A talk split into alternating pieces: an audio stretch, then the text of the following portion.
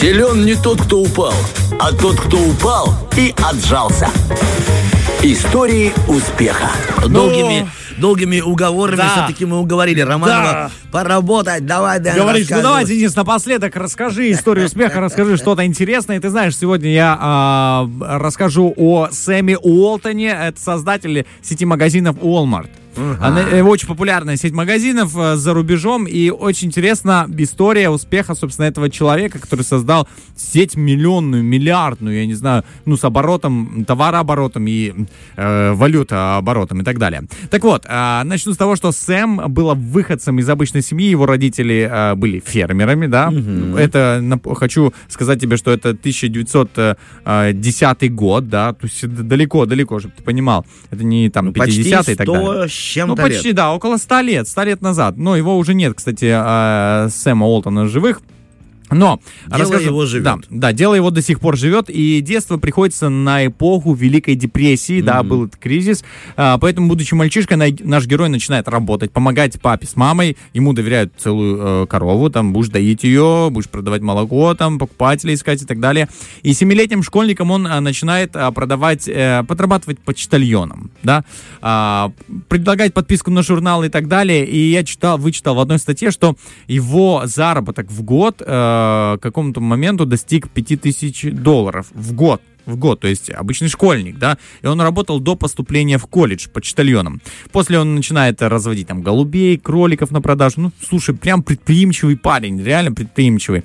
И у него была а, яркая такая особенность, он хотел всегда заявить о себе и говорит, я стану президентом США. Представляешь, то есть с детства он говорил, что я Амбиции, мечтаю, да, амбиции. амбиции серьезные у парня были. И куда бы он ни попадал, в какую компанию, он всегда заявлял о себе. В школе он был лучшим, понятное дело, там, учеником, эм, не знаю, сталкивался ли он с каким-то, знаешь, насмешками и так далее, но а, он всегда заявлял о себе. И даже семья переезжала в Колумбию, переезжала в другие ра- разные города, уже сокращая историю, он все равно, а, это не влияло на его успеваемость в школе. Он все равно там был лучшим, там, там, везде, где угодно.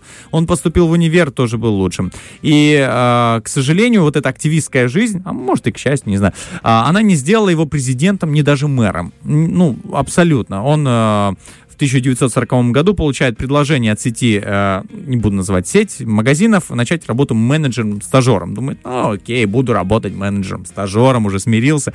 Думаю, но он понимает, что 75 долларов зарплата, раньше он зарабатывал больше, э, и не видя перспектив развития, он увольняется и э, говорит в 45 году себе уже, раз уж не стал президентом, стану бизнесменом, о котором заговорит весь мир. И ты знаешь, весь мир на самом деле о нем заговорил. Чуть позже расскажу о принципах, которыми он руководствовался для того, чтобы стать этим бизнесменом.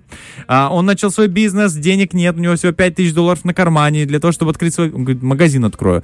Для того, чтобы открыть свой магазин, нужно 25 тысяч, у него только 5. Он говорит, пойду к тестю. У тестя одолжил 20 тысяч долларов, э, рассказывай, типа, ой, у нас очень плохо все с деньгами, дайте, пожалуйста, одолжите. Он, конечно же, одолжил, типа, приданное, знаешь, построил бизнес на типа приданном.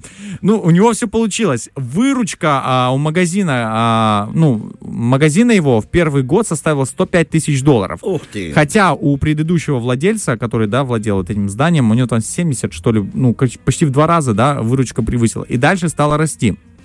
Но, естественно, он работал во франшизе, и франшиза была очень неудобной. Высокая аренда. Товар нужно покупать именно в определенных местах. а, стандартизированные цены. а, постоянные неожиданные проверки со стороны франшизы. В общем, он э, говорит, я допустил ошибку, не, ну, согласился на неподходящие условия. То есть он быстро так решал проблему, но так или иначе выручка была. И он, после этого все-таки он решил уйти с франшизы, решил открыть свои магазины, уже тоже сокращая историю, а, открыл свой магазин с братом, и через два года, а, через 10 лет у них было уже а, 160 магазинов.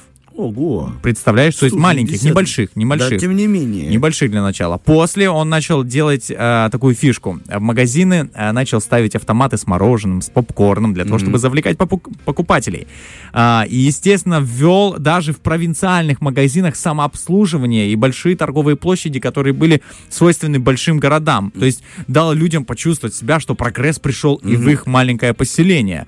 То есть эти универмаги стали, да, вот таким прям детищем его. Ну и в конце концов, э, его э, сегодня, да, сеть приносила ему суммарную прибыль тогда в полтора миллиона долларов. Сегодня я не знаю, сколько она приносит, да, кто ею владеет, но очевидно, что его потомки, потому что так и называется Walmart. И хочу рассказать о 10 принципах. Давай, это а, интересно. Да, сильные качества богатого, самого богатого человека а, в США, одного из самых. С самого детства он стремился на 100% раскрыть свои способности. С юных лет он понимал, что а, к большой цели следует идти маленькими шажками. То есть не надеялся получить все и сразу, как мы хотим, да, все этого хотят. Но он понимал, что ни в коем случае, если, да, хочешь 10 литров молока, ну, там, 20 литров, не получится все и сразу. Ну, видимо, корова научил тоже его этому. А, не боялся рисковать постоянно учился, а Уолтон не действовал по наитию, как, о, а я чувствую, что нужно вот так вот подействовать. Он постоянно учился и смотрел на ошибки других и анализировал это дело. Был неутомимым изобретателем и экспериментатором. Понятное дело, если ты хочешь реально завоевать популярность, тебе нужно экспериментировать и делать даже порой иногда ошибки, но зато ты движешься, знаешь, эксперимент — это движение. И несмотря на большой капитал, до самой смерти оставался самим собой. Он как раз-таки хотел быть тем человеком, которого деньги не испортят, потому mm-hmm. что а, он сказал, я стану тем бизнесменом, о котором будут все говорить. И действительно, он был таковым, он встречал покупателей в своих магазинах, сам приветствовал, он с ними мог часами разгова- э, разговаривать. Они пришли вот за покупками, он ходил с ними, тележечку, я думаю, что, возможно, даже так подталкивал, подавал какие-то товары, то есть он общался с ними да, на разные темы, от того, как дети себя утром там повели, вплоть до, как там магазин устроен и тому подобное. То есть он был максимально приближенным к своим потребителям. И это, знаешь, это сделало вот свое дело, собственно, подкупало. Подкупало сразу, да. да.